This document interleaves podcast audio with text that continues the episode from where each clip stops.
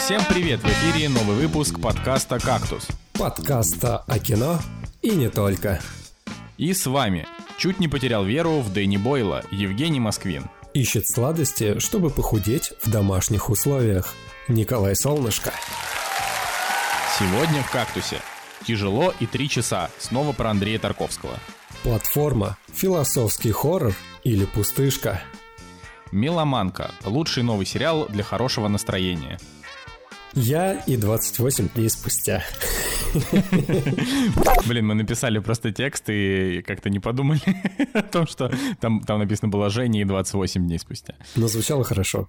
Нет, получается, как бы, знаешь, я и 28 дней спустя это как бы что со мной, что со мной стало после самоизоляции, например. Да, да, да, да, да. Знаешь, это эти те славные времена, о которых мы уже не можем и мечтать, честно говоря. Да. Блин, я, конечно, хочу э, поддерживать имидж нашего подкаста как позитивного, но есть, конечно, некоторое беспокойство в отношении того, что что-то, короче, очень вяло в России болезнь протекает. И, соответственно, когда она пройдет, что-то ни конца, ни края, не, не очень не видно, может быть, это и два месяца. Так что я вам так скажу, если вы сидите дома, у вас там нет дачи, как, например, у меня, в смысле, как у меня, у меня тоже ее нет. А, и, и я просто желаю нам всем вместе очень много сил. Вот. Да. Ну ты расскажи, да, дела, да, что да. зато. Слушай, ну зато я хотел сказать, что вот жена мне сегодня испекла просто потрясающе вкусный э, пирог. Знаешь, он, он, он выглядит по-киношному, такой прям вот просто идеальный в таре. Я говорю, блин, Надя, прям реально как в кино вот Короче, я от коронавируса получаю просто одни бонусы. Мало того, что могу, могу играть, э, смотрю кино, э, сплю, не хожу на работу, сама, не знаю, там, самосовершенствуюсь, так еще и вкусно ем. Короче, вообще, реально, я прям счастлив.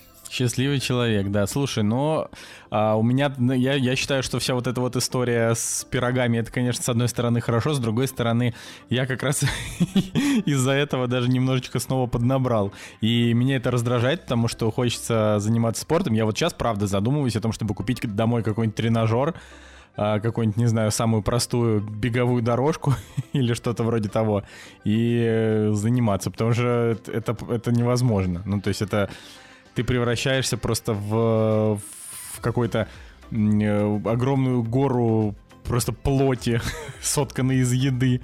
И так, так вот вообще тяжеловато. Да, да, да, да. не, ну, ну в целом, на самом деле, смотри, вот у меня дома вообще самый, э, самый дешевый, ну ладно, не самый дешевый, но один из самых дешевых там э, тренажерных э, таких, как, как сказать, тур, турник, да, ну я рассказывал в, в прошлом выпуске, просто фишка в том, что мы живем на 15, на 15 этаже, и я понял, что реально очень крутая, очень крутая тема. Я просто пешком спускаюсь и поднимаюсь несколько раз. Ну, то есть я позанимался, и потом еще добавляю себе немножко кардио, просто спускаюсь э, на первый этаж или поднимаюсь, и в итоге, блин, вообще стал чувствовать себя нереально круто. Никакой отдышки, прям бодрость духа. Ух, очень круто. совершенно обратная ситуация. Просто что да, один, один э, становится более спортивным, второй на, наоборот э, розетта. Ну, знаешь, э, просто смотришь на своих друзей в Инстаграме, которые выкладывают, так, сегодня у меня онлайн там тренировка с одним фитнес-тренером, потом другой друг выкладывает какие-нибудь занятия, третий, и, конечно, вот эта вот зависть, она не дает покоя, и тоже приходится себя мотивировать заниматься собой. Это да. А, вообще, как, как неделя-то твоя прошла? Да чудесно, вот посмотрели три фильма, и э, на самом деле вот хотелось смотреть много фильмов, я прям накачал там фильмов всяких в 4К, столько времени на это потратил, а в итоге мы просто залипли и стали пересматривать «Клинику». И чё, и как?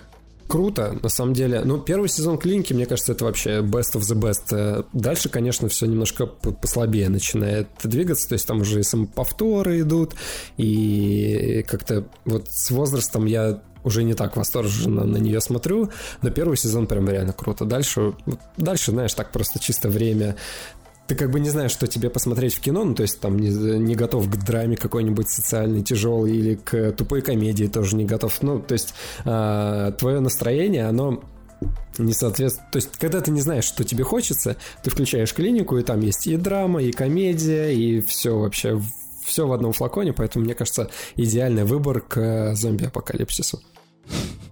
Слушай, а вот у меня...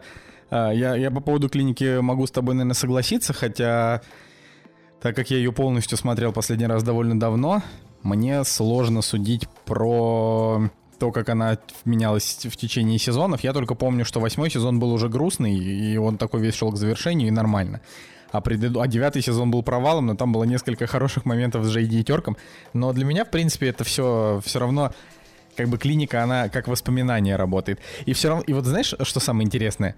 И вот спустя годы как бы то ни было, я могу сказать о том, что вот «Друзья» — это правда лучший ситком, который мы вот посмотрели только, ну, недавно. Так, стоп, потому спустя что... годы, ты же только что... Не-не-нет, я посмотрел только что «Друзей», но спустя годы э, ситкомов, потому что я посмотрел много ситкомов, угу. например, в, тот, в те годы, допустим, 2000 там, 2008-2010, э, мы смотрели с Настей просто все подряд, все выходящие ситкомы, которые, знаешь, выходили и на первом сезоне закрывались. И, э, ну, это, то есть, тогда были те времена, когда, ну, типа, там еще не было первого сезона True Detective, вот, но было много чего другого интересного, и, и мы просто следили за сериальной индустрией. Меня как раз многие друзья спрашивают, типа, Коль, почему ты не смотрел столько хорошего кино. А, потому что в тот момент, когда я начал прям много всего смотреть, это были в основном сериалы. Поэтому у меня огромный базе, знаешь, всяких тупых сериалов типа Better With You. Это, ну, неважно. Просто там сериалы, которых там от 12 до там Mad Love, от 12 там до 24 серий. Есть еще э, Undateable, непригодный для свиданий, несгибаемая Кими Шмидт, я помню, была. В общем, я вот это вот все смотрел. А, и мы вот после того, как посмотрели «Друзей», мы начали пересматривать «Как я встретил вашу маму». Ну, просто, я не знаю, потому что было очень грустно э, mm-hmm. на волне, значит, окончания «Друзей». А, и точно так же, как в те годы, мы досмотрели, значит, до конца пятого сезона, и с шестого сразу стало отстойно, как я всю жизнь и говорил. То есть мы прям вот были готовы, что на шестом. Понимаешь, а «Друзья» все 10 сезонов, все потрясающе классные. То есть вообще нет никакого проседа. Даже, ну, я не знаю, там, конечно, есть некоторые переборы, типа ну, там в каждом сезоне есть серия, где они что-то вспоминают, и к концу все больше и больше таких серий. Но потом, когда я прочитал книжку про сериал, я узнал, что это было требование актеров, а, потому что они не хотели сниматься в, в большом количестве серий, и таким образом студия выбивала, а, ну, как бы, канал, таким образом выкупал а, актеров как бы на еще один эпизод. Ну, то есть mm-hmm. они по, по факту это был, ну, не, ну, там, знаешь, не сюжетный абсолютно эпизод, а просто где они там сидят в кафе и что-то вспоминают. Mm-hmm. Но, но при этом как цельный эпизод это работает. Поэтому я не знаю, если ты смотрел «Друзей» давно, то пересмотри, если ты их вообще, я не помню, просмотрел ты их или нет. У меня такая же ситуация, как и с э, другими сериалами, которые Надя начинала смотреть. То есть она начинает, я начало пропускаю, потому что занимаюсь своими делами, она занимается своими, но параллельно начинает смотреть сериал. А я как бы Э, со стороны начинаю слушать э, там диалоги, потом потихонечку вливаюсь, потом начинаю с ней смотреть. И, то есть я вначале что-то пропускаю, э, потом начинаю смотреть, потом какие-то серии тоже пропускаю, потому что она смотрела без меня. И у меня так было с Adventure Time, и также было с друзьями. Но друзей я начал пересматривать вот буквально недавно. Поэтому, в принципе, нет, я с друзьями полностью согласен. Забавно, что Билл Лоуренс, который создатель клиники, да, он еще и сценаристом друзей друзей тоже числится. Это прикольно. Я, э, на самом деле, ну, все равно, как бы, друзей писало много сценаристов. Ну да, да, да. Ну, вот, просто... а это так один из них. Ну, просто сам факт, понимаешь, э, когда за 10 сезонов он настолько не снизил планку, и вот у него до сих пор, понимаешь, все еще растущая а, фан-база. То есть она она как бы не падает. Аккаунт в Инстаграме официальный друзей растет, фан-аккаунты растут, э, огромное количество подписчиков у каждого из, э, собственно, актеров. И это ну, только показывает, насколько все клево, потому что как бы я не считал, что «Как я встретил вашу маму» первые пять сезонов чуть ли, знаешь, не лучше, чем многие сезоны в «Друзьях», ну, потому что там реально первые пять сезонов — это отборная, отборнейшая годнота вообще. А, но при этом вот он закончился, и но уже мало кто вспоминает, знаешь, про Джоша Реднера, там, про Коби Смалдерс, который только чуть-чуть в Марвел там Uh-huh. Ну и, в общем, про всех остальных этих ребят. Uh, Нил Патрик Харрис, все помнят, что это супер охренительный Барни, но в целом-то он нигде уже особо не снимается. Там снимался в Лемони Сникет, но его за гримом было не видно, и тоже, тоже закрыли. Короче, такого, как с друзьями, не было. вот. И поэтому вот я и клинику тоже, знаешь, я ее вспоминаю как один из любимых сериалов, но я помню, что в какой-то момент он стал уже не ну, такой классный. По-моему, шестой, седьмой сезоны они так немножко подскатились, а восьмой последние, да, и в частности последние серии, они были прям снова хороши.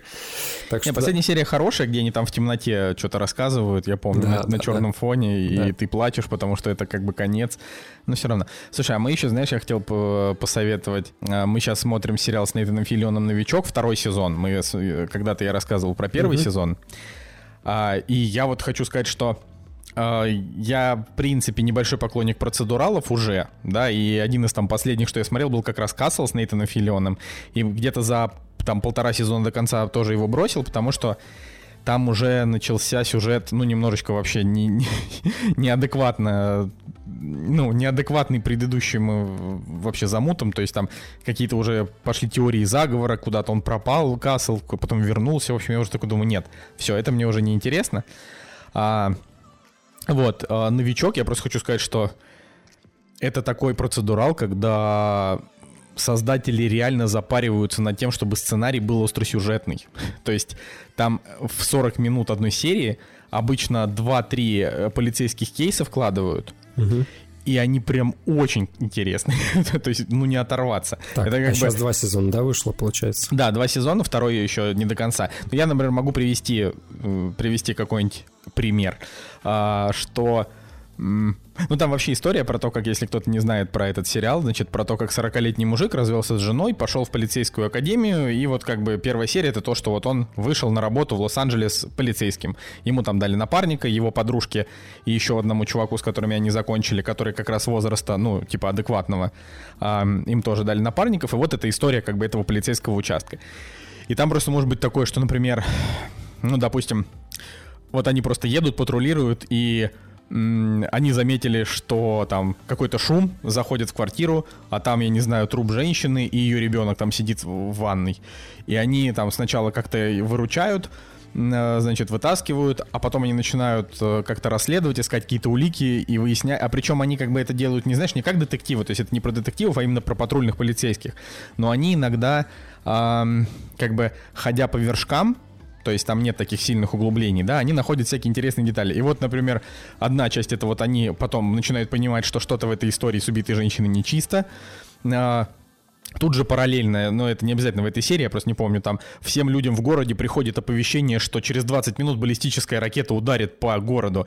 И тут начинается паника, вообще все начинают, то есть, понимаешь, да, это реально вот масштаб одной серии, просто процедурала. То есть хм. это как бы сериал, у которого не должен быть там я не знаю, огромный там, знаешь, размах какой-то сумасшедшей фантазии, и вот, значит, там весь город пытается понять, что за ракета, реально ли прилетит какая-то баллистическая ракета, потому что каждому на смартфон. И в этот момент один из там копов э, со, своей, со своей подругой оказался значит, в здании суда, в котором судили там, я не знаю, пять опасных заключенных, и вот, э, не знаю, там присяжные пять этих заключенных, судья и этот там коп со своей подругой оказались в, как в бомбоубежище, и там тоже напряженно, потому что, ну, понимаешь? Короче, и пересечение вот это... сюжетных линий, да, ну, столько прям хоп-хоп-хоп, чтобы было интересно.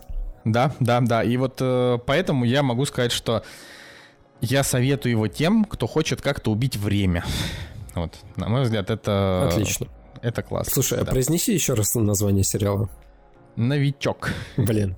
Просто когда первый раз сказал, а, вот прелесть клиники в том, что, особенно вот в нашем чудесном дубляже, MTV-шном, в том, что после просмотра там уже первого сезона на какие-то слова начинаешь э, реагировать голосами э, вот этого дубляжа. То есть просто доктор Кокс называл Джей Ди новичок. И ты когда сказал, я такой, так, представил, как будто доктор Кокс сейчас разговаривает и говорит, так, новичок. Сериал да, да, новичок. Да, да, да. Забавно, Девушка что моя. в сериале новичок играет актриса с фамилией, э, и, которую зовут Мике Кокс. Хм, совпадение? Как обычно. Да. Ой, да. Ну ладно. А, пойдем тогда обсудим э, полторы минутки премьеру. Вот и они! Премьеры недели! Так, а, значит, у нас недопремьерный день, 11 апреля 2020 года, и, наконец-то, прокатчики додумались и убрали все свои фильмы с, вообще с возможных прокатов, но некий прокатчик Cool Connections почему-то все еще держит э, тоска мед-опера в кино. Слушай, они неплохо назвали фильм, а, то есть э, ты открываешь график премьер, а там написано «Тоска», и ты такой «Окей», закрываешь. Тоска.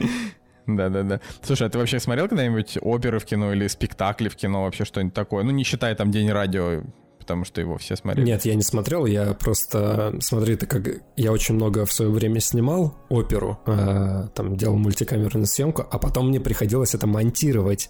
И так что в своей жизни я очень много на видео именно смотрел оперу или там театр какой, ну чаще всего оперные выступления. Мне кажется, в топе находится Евгений Онегин. Не знаю почему, но вот Евгения Онегина я, наверное, раз 15 в своей жизни снимал. Где-то такое примерно количество раз. Слушай, интересно, потому что я вообще, в принципе, оперу смотрел, может быть, раза три в своей жизни, только живу, ну, вживую. Вот, и я небольшой фанат, мне больше нравятся опереты. Я тоже когда-то, знаешь, может, лет года три назад в подкасте об этом что-то что рассказывал, но а, если зайти там как бы в, в расписании сеансы, то их точно так же нет. То есть э, э этих сеансов, поэтому, ну, знаешь, как бы для, для чего этот фильм просто не убрали из, э, как это, из, из росписи? Не я знаю, не понимаю. Может я... быть, э, может быть, забыли или кинопоиск э, не среагировал. Но в любом случае... А, кстати, подождите-ка, я вспомнил. Я недавно смотрел оперу в кино. Так. А, это был фильм, э, который вы уже обсуждали, э, «Талантливый мистер Рипли». Там э, в одной сцене они, они в Италии идут в оперу, и там как раз-таки был Евгений Онегин. Не считается. Считается. Было, наверное, секунд 10 э, сцены именно как на сцене актеры отыгрывают и поют. Кстати, очень круто выглядело. Ладно, я думаю, что... Я все-таки рассказал про талантливого мистера Рипли, как да, да, мы все говорили. сопротивлялись. Так потому что, блин, его Николай посмотрел, а Женя его... А, у нас, у нас же это как бы негласное правило, что мы не обсуждаем... Мы стараемся не обсуждать два выпуска подряд все фильмы, хотя, конечно, те, кто нас слушает, наверное, вспомнят, что мы там однажды в Голливуде обсуждали выпусков 9 подряд, наверное, вообще. Ладно, короче, нет, по поводу талантливого мистера Рипли у меня есть ровно одна реплика. Э, короче, мы его, когда его посмотрели, я подумал, что это некая версия паразитов. Ну, то есть э, чем-то чуть-чуть э, похоже по, по логике вещей, которые там происходят. Ну что, пошли дальше с тобой, да, Жень? Да. «Кактус» — подкаст о кино и не только. В общем, прежде чем э, мы там начнем обсуждать фильмы, можно немножко обсудить новость. Ну, то есть есть же информация о том, что Артемис Фаул решили опубликовать сразу на Disney Plus, в кино да, его показывать не это будут. Это уже прям стопроцентная новость, и они еще даже думают какие-то свои премьеры туда. Если я правильно понял, а, думали даже Мулан туда запустить. Ну, э, про Мулана не думали, но передумали, потому что надо же, чтобы китайцы его посмотрели, понимаешь, а это mm-hmm. ведь важно, там рынок, это все-таки деньги. Вот. А что касается вообще других историй, то Боб Айгер Э, сказал, что все будет зависеть от, от обстановки. Если, э, типа, карантин продлится и премьеры придется сдвигать, то какие-то отдельные фильмы также попадут на Disney+. И я, конечно, думаю, что это, с одной стороны, неплохо, с другой стороны, опять же, то, что попадает на Disney+, э, они сразу лишаются рынка многих стран, где его еще не запустили, потому что там его люди будут смотреть на торрентах. А, поэтому, ну вот, мне, мне, конечно, мне немножко грустно от того, насколько...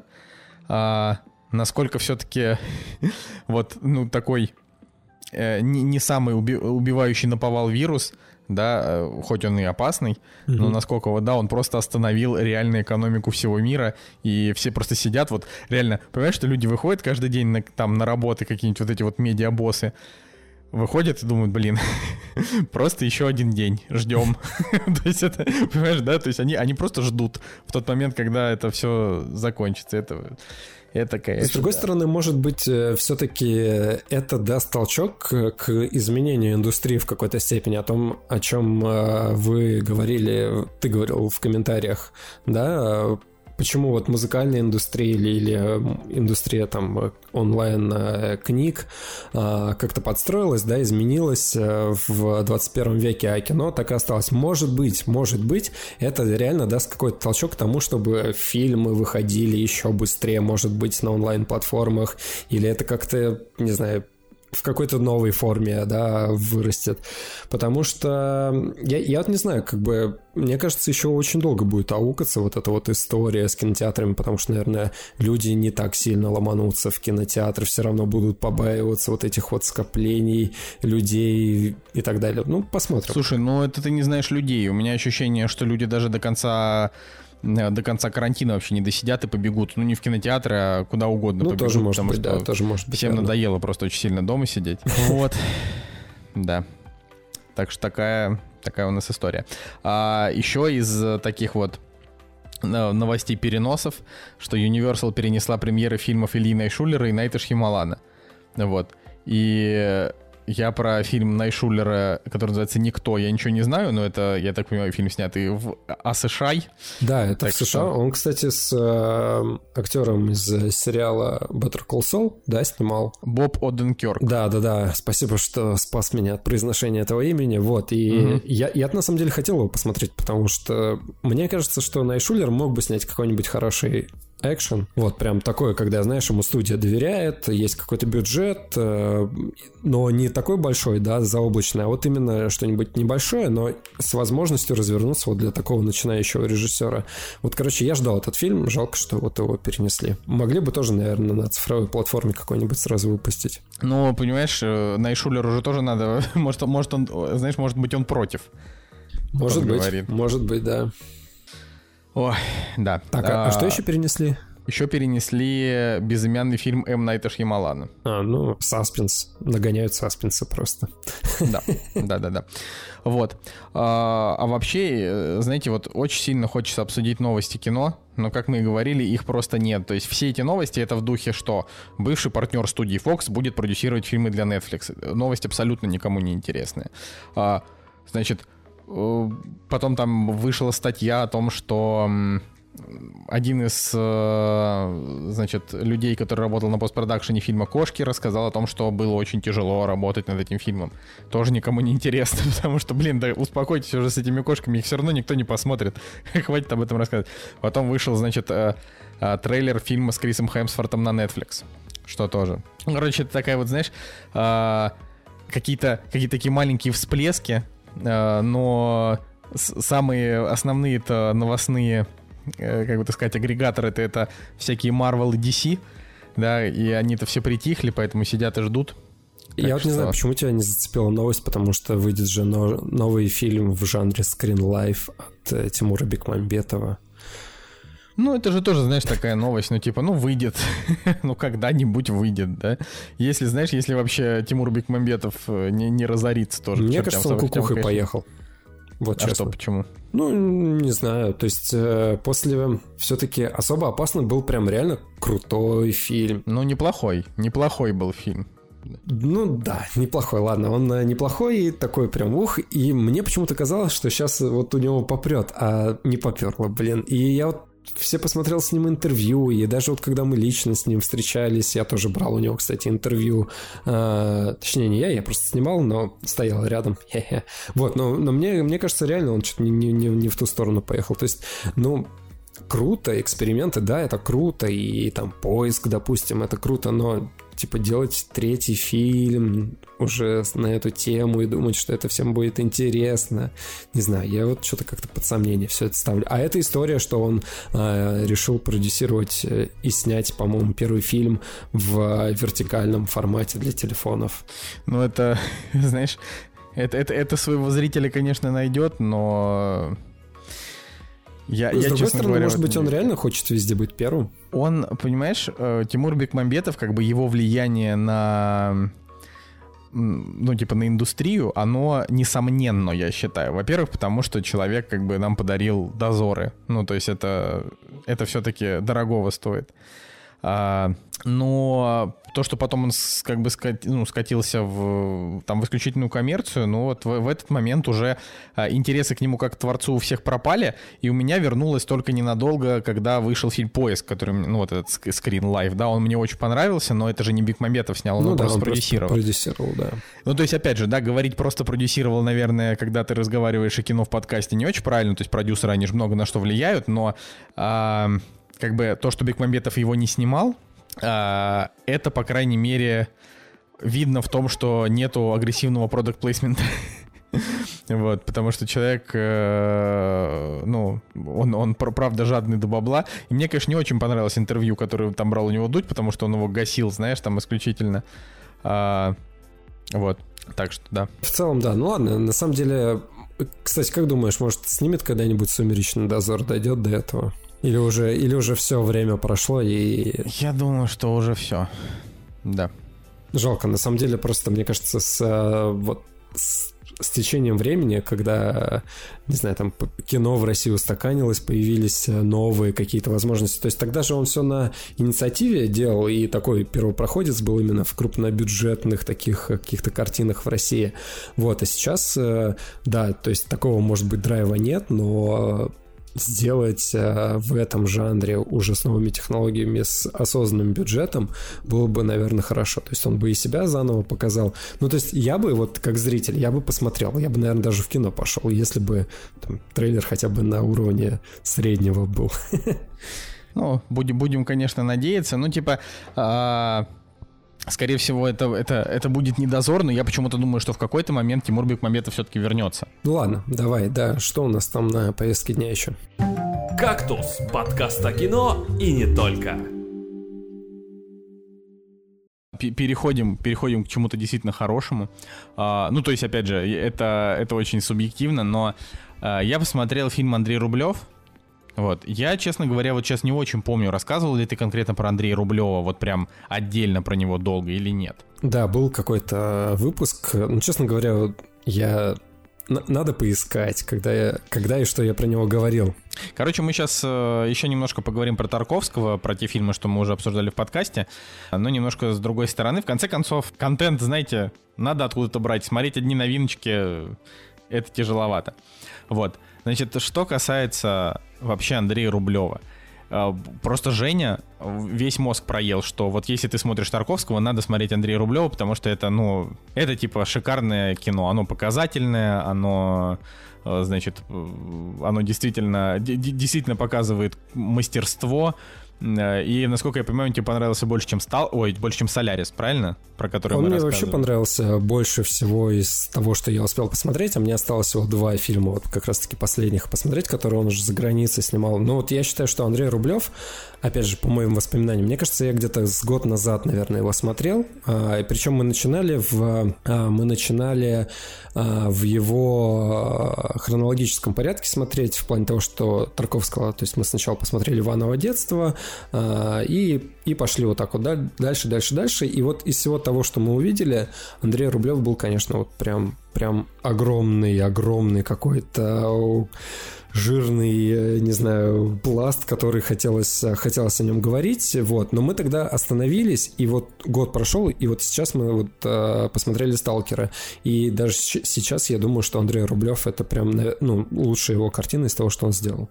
Ну, мне еще, конечно, предстоит посмотреть и «Сталкера» тоже, и «Зеркало», и «Иваново детство», в конце концов, которое тоже, значит, очень хвалят, но касаемо Андрея Рублева, у меня у меня к нему есть претензии. Вот. И я уже сегодня, значит, на, сегодня на тот момент, когда мы записывали этот подкаст, а, я уже написал, значит, пост в Телеграм большой.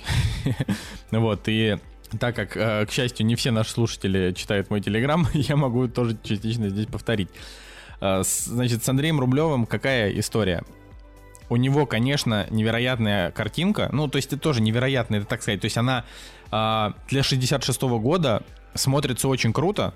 Но в те же годы был Лоуренс Аравийский, Лоуренс Аравийский круче. Ну, наверняка, конечно, и бюджеты были в процентном соотношении разные, но все же.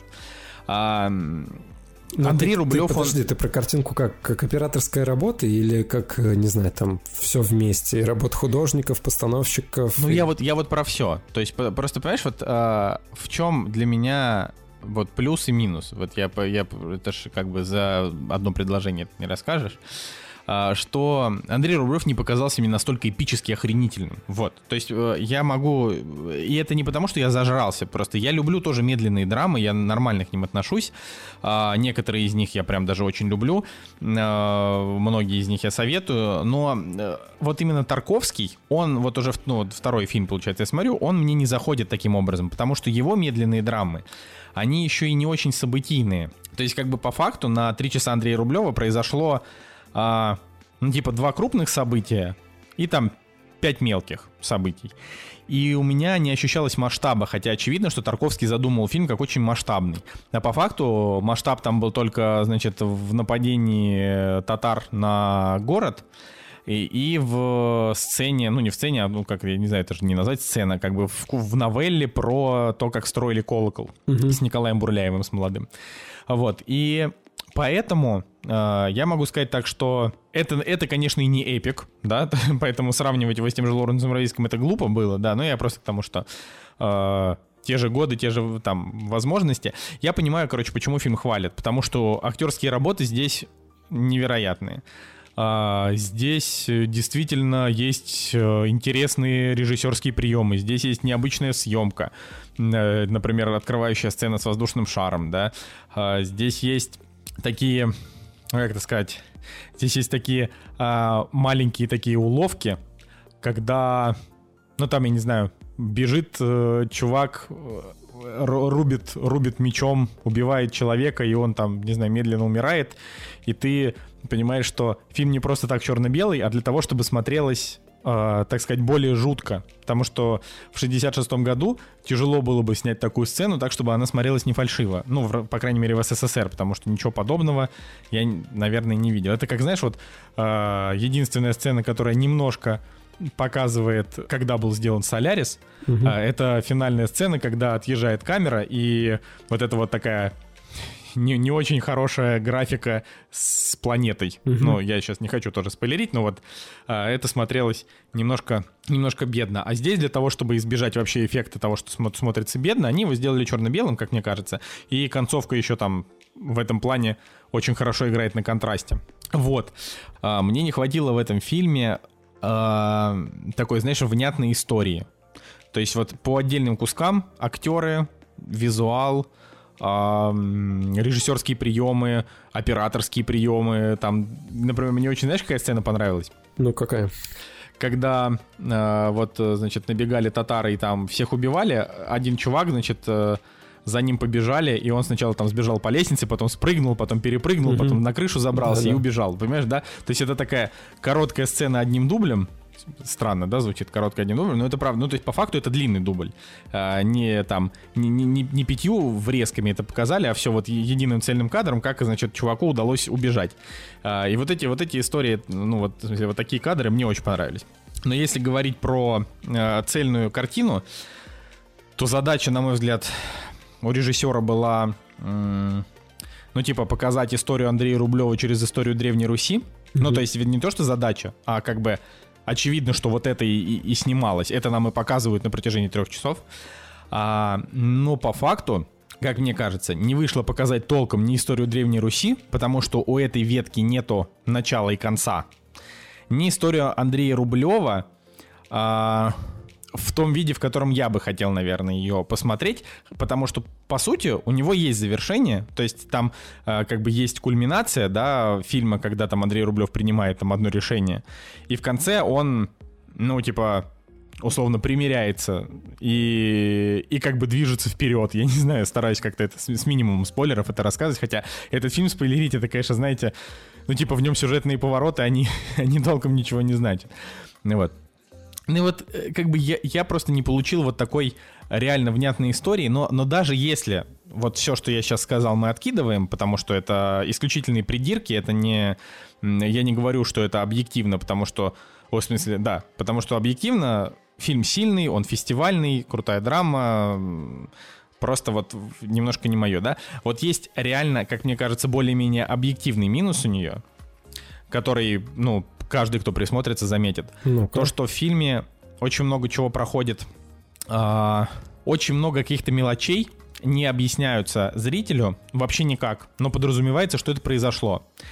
И тут даже при всей внимательности, потому что мы во все глаза смотрели, там непонятно, что произошло. Ну, то есть что-то случилось, и я потом, ну, я как бы параллельно просто где-то минуте на сороковой я параллельно открыл себе статью, в которой я читал, что происходит. Потому что что-то произошло, и мне вот мне как бы нужно понять, что случилось. Мгм. Вот что, что этот персонаж сделал, что он символизировал. А, И если какие-то из этих историй к концу их как бы раскрыли как сюжетный твист, то большая часть из них, она забылась, ну вот, как открылась, так и закрылась. Поэтому по- вот это, это, понимаешь, я его не то, что я его не критикую, если что, да, просто это то, что меня немножко смутило, и, конечно, ну, мне реально не хватило динамики, я не то чтобы скучал три часа, но когда он закончился, у меня не было ощущения, что я посмотрел что-то великое, вот. А, Я не хочу еще раз, вот 30 раз подряд э, говорить о том, что это объективно, то есть это только я так считаю, я ни с кем ни в коем случае не спорю, замечательное кино, но вот оно для меня закончилось, и я такой думаю, ну ок, все, я закрыл галочку, посмотрел Андрея Рублева, замечательно. Я от него ждал просто большего. Я как-то вот ждал э, что он как, какой-то своей драмой, что он меня прям вскроет, знаешь, что вот он закончится, и я такой буду, блин, я вот буду, знаешь, сидеть, вот как фильм, который «Платформа», который мы сегодня обсудим, а, он реально в 10 раз слабее, чем Андрей Рублев по всем составляющим, но вот он закончился, я сидел, смотрел в экран, и у меня были мысли, они лезли в голову, мне хотелось обсуждать. Андрей Рублев закончился, и как-то такой, ну ок, хорошо, все, на, на этом закончился Андрей Рублев. Слушай, ну такое бывает, да, в принципе. э, Я сейчас, я сейчас хочу свои воспоминания, в принципе, э, освежить, потому что, опять же, да, когда я посмотрел Рублева, самое банальное и самое первое, что приходило в голову, я для себя понял, что это именно а, кино уровня вот а, большого а, шедеврального мастерпис э, на уровне Лоуренса Аравийского и других картин, которые, а, которые имеют даже не то, что свой определенный почерк, и там неважно, сколько они идут, там 3 часа, 2 часа, а то, что у них, у, как у больших картин, есть э, вот размеренная такая составляющая, да, повествовательно. Они, они тяжело, да, писать шедевральное кино, но э, с, вот с точки зрения там драмы, накала страстей. Ну хорошо, давай так, р- опиши для себя, вот, вот прямо сейчас в подкасте, да, что, какие элементы должны быть у шедеврального кино, на твой взгляд? Ну вот, я говорю, что э, какая-то раз- размеренность, э, от- операторская работа, когда вот все-все-все вот эти вот э, механизмы собраны в одно целое, и режиссер над ними имеет э, не просто как э, смотритель, да, который вот все как-то в единое собирает, а дает им направление, свой взгляд, свой, свое вот какое-то чутье и делает, делает из этого кино, ну, которое, ну, вот видишь, с другой стороны... Вот подожди, я тогда тебя это, это перебью тебя, вот это наводящий вопрос. То есть тебе нравится, когда режиссер отпускает фильм, правильно? Нет, наоборот, когда вот он имеет над ним, э, имеет над ним вот какое-то именно свое слово, э, свое видение, ну, то есть можно условно говоря, взять, э, там, я не знаю, Marvel, да, мы однозначно понимаем, что это студийный проект, над которым, там, я не знаю, имеют э, силу продюсеры, там, я не знаю, какие-то э, сценарные штампы, которые понравятся всем и так далее. А здесь именно кинослово, которое хочет сказать тебе режиссер, да, и, и который вот он, не знаю, страдает над каждым кадром, когда прям видна работа, что вот э, там даже не в плане того, как актеры отыгрывают, да, а там, я не знаю, каждая травинка прокрашена. И это чувствуется в фильме не потому, что это нужно, а потому что так... э, так надо, да, чтобы в кадре это все выглядело не фальшиво, как будто это вот настоящее какое-то. Я не знаю, вот такие чувства у меня были вот при просмотре, при просмотре Андрея Рублева, а, Лоуренса Аравийского, там, Чтеца, а, английского пациента, да, это вот то, что в последнее время я одно с другим сравнивал. А, Это все к тому, что вот именно Андрея Рублева я приравнял к этим картинам. Вот вчера нет, позавчера мы посмотрели «Сталкера», и вот от Сталкера у меня тоже, как у тебя, э, немного противоречивые чувства. То есть здесь, возможно, я просто не нашел что-то для себя, чтобы меня а, вот э, заволновало так же, да, как и, допустим, а, то, что хотел донести в фильме там Тарковский в Андреем Рублеве. А в «Сталкере» я просто, а, допустим, увидел какой-то немножко наивный, романтический э, фильм, да, с это тоже, э, это тоже слово режиссера, да, тоже какие-то мысли, которые он хотел до нас донести в плане того, что а, вот есть а, нечто, да, и люди к нему стремятся, чтобы там... А, ну, в общем, там божеств, божественная, опять же, да, тематика, но э, для меня вот вот именно в этом фильме мне показалось, что в «Сталкере» именно это, это как бы тоже, да, вот твоими же словами я точно так же могу описать э, то, что там все сделано просто шедеврально круто, да, но вот в целом какими-то какими элементами я, я посмотрел его 10, там, 20 минут, э, подумал, о чем этот фильм, да, что хотел мне сказать режиссер, понял, что он немножко там об этом, немножко об этом, немножко об этом, но вот как целая составляющая, да, чтобы, чтобы я там, не знаю, сидел и такой, да, я понял, я осмыслил нечто, да, что меня бы повергло в какие-то думы, думные. Такого не было. То есть я вот «Сталкер», наверное, оценил точно так же, как ты, Андрея Рублева. Не знаю, вот э, вроде бы два фильма, которые стоят в топе, да, э, советского кинематографа, э, и я знаю, что «Сталкер» очень ценится там на, э, в западных странах, но... Ну и Андрей Рублев тоже ценится в западных да, странах. Но, так. Но, но вот... У обоих есть какие-то канские, э, канские награды. Да, ну, не основные, конечно. Да, да, да. Но если я правильно понимаю, все-таки Сталкер больше... Э, как бы Сталкер больше... Э, более важный фильм для, там, для европейского или американского или зарубежного зрителя, нежели Андрей Рублев как ни странно. То есть я вот, я вот не нашел в нем чего-то такого, чтобы вот меня вот э, за душу взяло. Самое, самое смешное, если вот быть циничным таким, да, мы его посмотрели, я подумал, блин, отличная роуд-муви, как э, люди идут из точки А в точку Б, но нет, конечно же, да, там есть, э, там есть прекрасные аллюзии на всю вот эту вот божественную тематику, падшие ангелы, слабость, человеческая слабость, э, чудеса и, и так далее, и так далее. Но вот это было как-то далеко от меня. То есть, не знаю, может быть, э, вот с точки зрения набожности, вот религиозных каких-то моментов, да, вот, вот с этой вот с этой точки зрения, вот Андрей Рублев был намного сильнее. То есть вот этот образ э, молчащего, да, человека, который весь фильм, э, весь фильм молчит, не произносит ни слова, а потом в конце, когда происходит вот это вот невероятное чудо с колоколом, да, и он встречает этого мальчугана и видит своими глазами, что произошло, и, и заговаривает. Вот для меня это, это было вот прям каким-то сильным э, концом, в, там, не знаю, точка, точка невозврата, да, как после которой я такой, да, вот, вот, вот это, это реально сильное кино. А в Сталкере такого нет, то есть э, постоянно идет какой-то вот саспенс, что-то вот нагоняется, нагоняется, нагоняется, нагоняется. Потом, да, есть э, в конце момент, когда ты понимаешь обманочку, да, которую, которую вот хотел режиссер э, сказать, что персонажи идут к одному, а получают э, кое-что другое, да, и что изначально-то вот сам самый главный персонаж, он э, имел некоторые другие цели, но э, как бы для меня это немножко слабым оказалось. И, и вот в конце тоже там есть завершающие, три завершающие сцены, вообще три сцены, которые завершают фильм, и для меня это тоже странно. То есть э, это немножко разро- разрозненный финал, который не чем-то одним закрывает, да, все вопросы в фильме, а вот каждому вопросу нужен был каждый отдельный финал. Я такой, блин, как бы круто, но, но ну, 8 из 10, пожалуй. Пожалуй, на этом я ну, вот у меня Вот у меня также было с Андреем такой думаю, ну, как бы круто, но 8 из 10.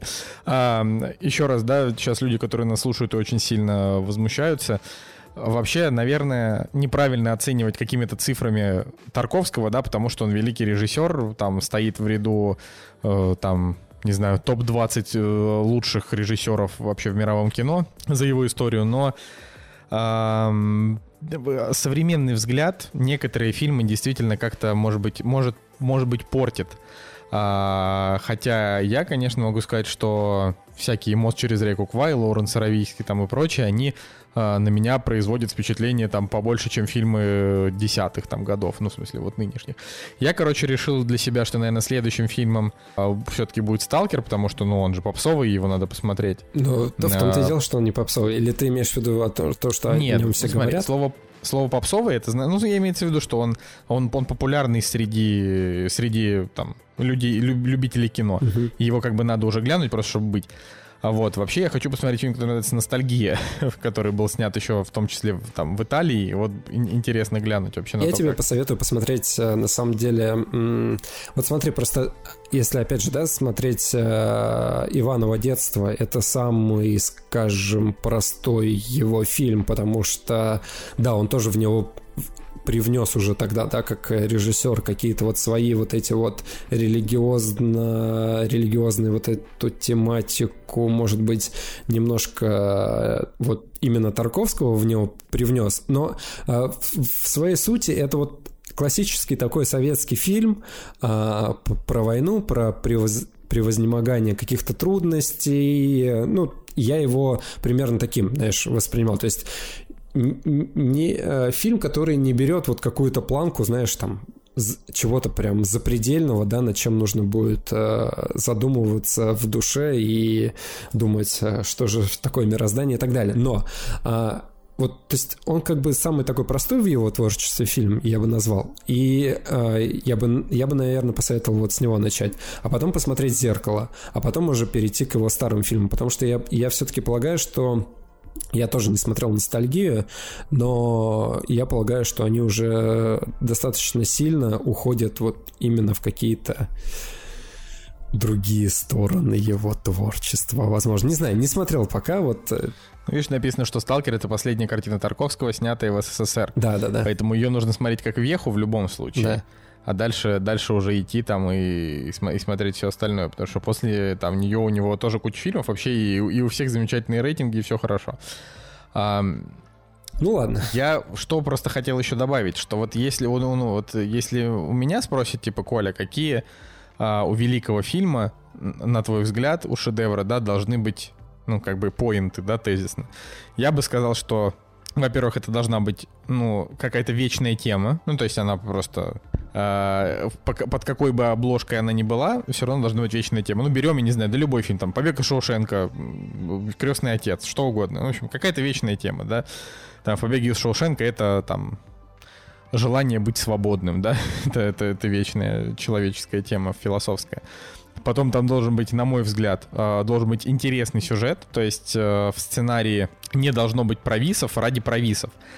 А вот Тарковский, он нарочно так делал. Он же там в своих этих, э, не знаю, лекциях рассказывал о том, что у меня нет задачи вас развлечь, у меня задача, чтобы вы там подумали. Вот как бы Андрей Рублев, это фильм, над которым ты очень замечательно, у тебя есть время подумать, потому что там каждая сцена идет раза в два, в три длиннее, чем она должна быть. Э, очень много лишних, не знаю, лишних взглядов, лишних медленных кадров. Uh, вот, вот, ну, это, опять же, мне, мне так кажется, каких-то лишних разговоров. То есть они как-то вот очень много очень много топчется на месте здесь. А, как будто бы Андрей Рублев должен был идти на самом деле минут 100, а он идет вот как бы 175. вот это. Боюсь, э, боюсь, сталкер тебя не порадует в этом плане. Нет, так я, я же к этому готов. Дело в том, что я уже, я уже знаю, какой он. Да, уже два фильма посмотрел, они абсолютно одинаковые в этом плане. А, я знаю, какой он, я знаю, чего ждать, я знаю, что там сюжета ноль, э, люди ходят, смотрят друг на друга, но тут же видишь, если возвращаться к списку, что должно быть в шедевре, должна быть атмосфера. А, вот, и это я уже не говорю про того, что там, конечно, должны замечательно играть актеры и так далее, и получается шедевр. Так вот, вот в Андрее Рублеве в нем атмосфера есть, она замечательная, да, а, есть, э, в общем, есть все, кроме, кроме того, что его интересно смотреть. И получается, что вечная тема в нем присутствует, ну, то есть это вера, да, в Андрее Рублеве это, это оч- очевидно вера, ну, как бы сама, э, наверное, само, самоосознание, да, то есть вот кто ты в этом мире, э, вот, но то, как, конечно, он это подает, то есть вот я, я не прошу, тоже так странно звучит, не прошу, но то есть у, у меня нет запроса к э, фильмам Тарковского, чтобы они меня развлекали. Нету. Э, но у меня есть запрос к шедеврам, да? То есть вот если, если я ставлю фильму 10, значит он у меня должен попасть там в какие-то мои поинты. Поэтому просто для меня Андрей Рублев не шедевр. Но для, для кого-то, очевидно, шедевр, поэтому что тут, что тут говорить.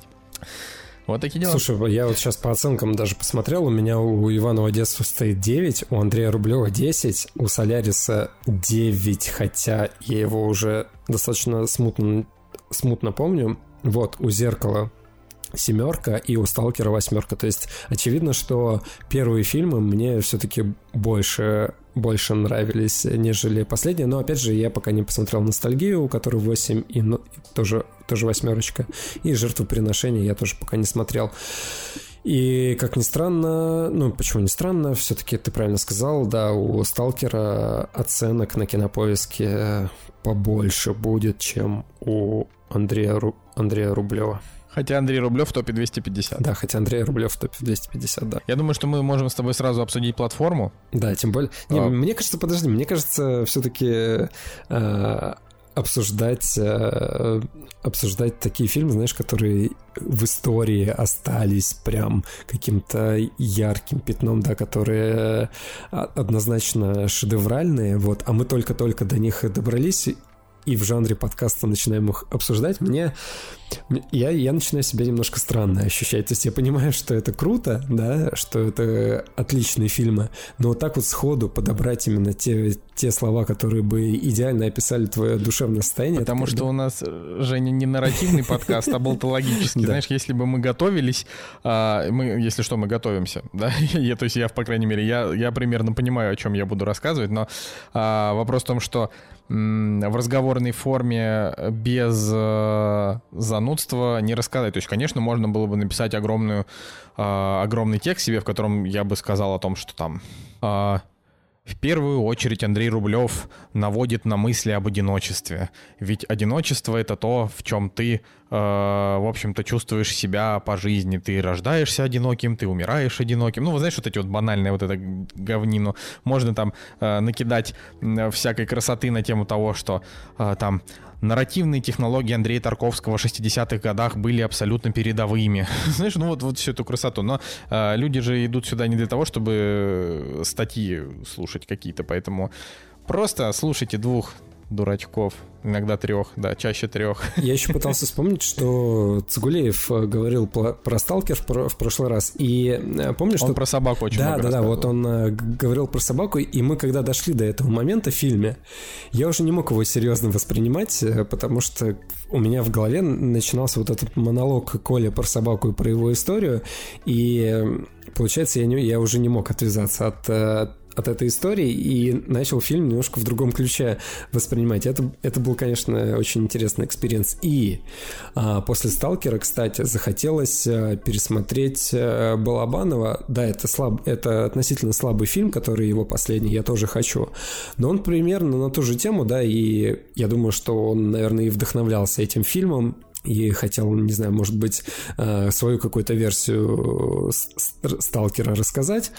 Но вот э, почему-то захотелось э, пересмотреть, сравнить вообще, как два режиссера одну и ту же тему, да, примерно хотели, хотели рассказать. Ну и, и да, и также э, после просмотра «Сталкера», да, я вот почитал э, историю создания вообще этого фильма, как он в каких он муках создавался. И для меня, мне кажется, это тоже показатель. То есть, когда ты, а, когда у тебя пропадает пленка, ты переснимаешь, потом а, происходят еще какие-то события, и ты опять переснимаешь, ссоришься там с актерами, и все вот это вот накладывается. Мне кажется, вот с одной стороны, может быть, это плюс, знаешь, когда там, не знаю, в спорах рождается истина и, и так далее. Вот, может быть, это и плюс, да, для фильма. С другой стороны, э, все-таки вот реально для меня, мне кажется, «Сталкер» — это какой-то вымученный фильм. Вот прям, вот ты его смотришь, и он прям кажется таким. Даже, даже не зная вот эту предысторию, да, создания фильма. Вот он прям реально какой-то вымученный. Такое ощущение складывается. Вот с Андреем, вот если просто параллели, да, и проводить между тем и другим фильмом, все-таки Андрей Рублев, он по-другому воспринимается. Он воспринимается именно как полотно, которое изначально создавалось, то, каким его и, там, не знаю, задумывали, да, без э, Опять же, может быть, я не прав, да, может быть, он тоже там 300 э, раз переснимал одну сцену и, и так далее, но а, именно вот в подсознательном ощущении, вот именно вот в этих аспектах картины по-разному воспринимаются, как, а, как их режиссер, да, и там создатели их а, ощущали, делали и так далее. Вот в этом плане Андрей Рублев тоже, да, для меня именно вот в ощущениях он более какой-то цельный и совершенный, нежели Сталкер, но, опять же, да, это он ли мое мнение. Ну что, пошли давай, дальше. Да, давай дальше. «Кактус» — подкаст о кино и не только. Значит, платформа. Испанский фильм вышел на Netflix. 2019 год, потому что он, я так понимаю, его премьера была на каком-то испанском кинофестивале. А, международный кинофестиваль в Торонто. Да, значит, но так он вышел вот буквально несколько дней, неделю назад. Я его посмотрел и всем его посоветовал, а, потому что не потому, что это великий фильм, это не так, а, а потому, что это один из самых любопытных фильмов, что я смотрел за последнее время. И Женя, так сказать, повелся на мою, на мою, на мою рекомендацию. Не только Женя, я на самом деле много я просто... Мы договорились, что посмотрим его к выпуску. Я такой, окей, хорошо, давай. Блин, ну я, честно говоря, как-то вот не, не рассчитывал, не, не да, думал. что я соглашусь. Я, я просто сам до конца не был уверен вообще. Там э, история-то какая? Э, платформа это кино из жанра э, как бы такой mindfuck фильм. Э, таких фильмов их в принципе не очень много, что, но. Что ты сказал? Ну, как бы есть вот есть такой жанр mindfuck. Ну, типа, то, что взрывает сознание. Ну, это просто так произносится, Женя. Ты вообще откуда да, пришел? Господи, это была вот, но Ладно, давай. Ага. Такой, э, значит, э, самый такой, как бы, самый такой классический mindfuck — это Нолан с его там престижем, помни, что угодно, короче, любой его фильм, кроме там Дюнкерка. А, вот. А, есть такой, ну, есть как бы такой поджанр, это такое кино, которое рассказывает о социальных экспериментах, которые проводит некто, непонятно кто, и люди в этом участвуют, и как, э, значит, они на это реагируют.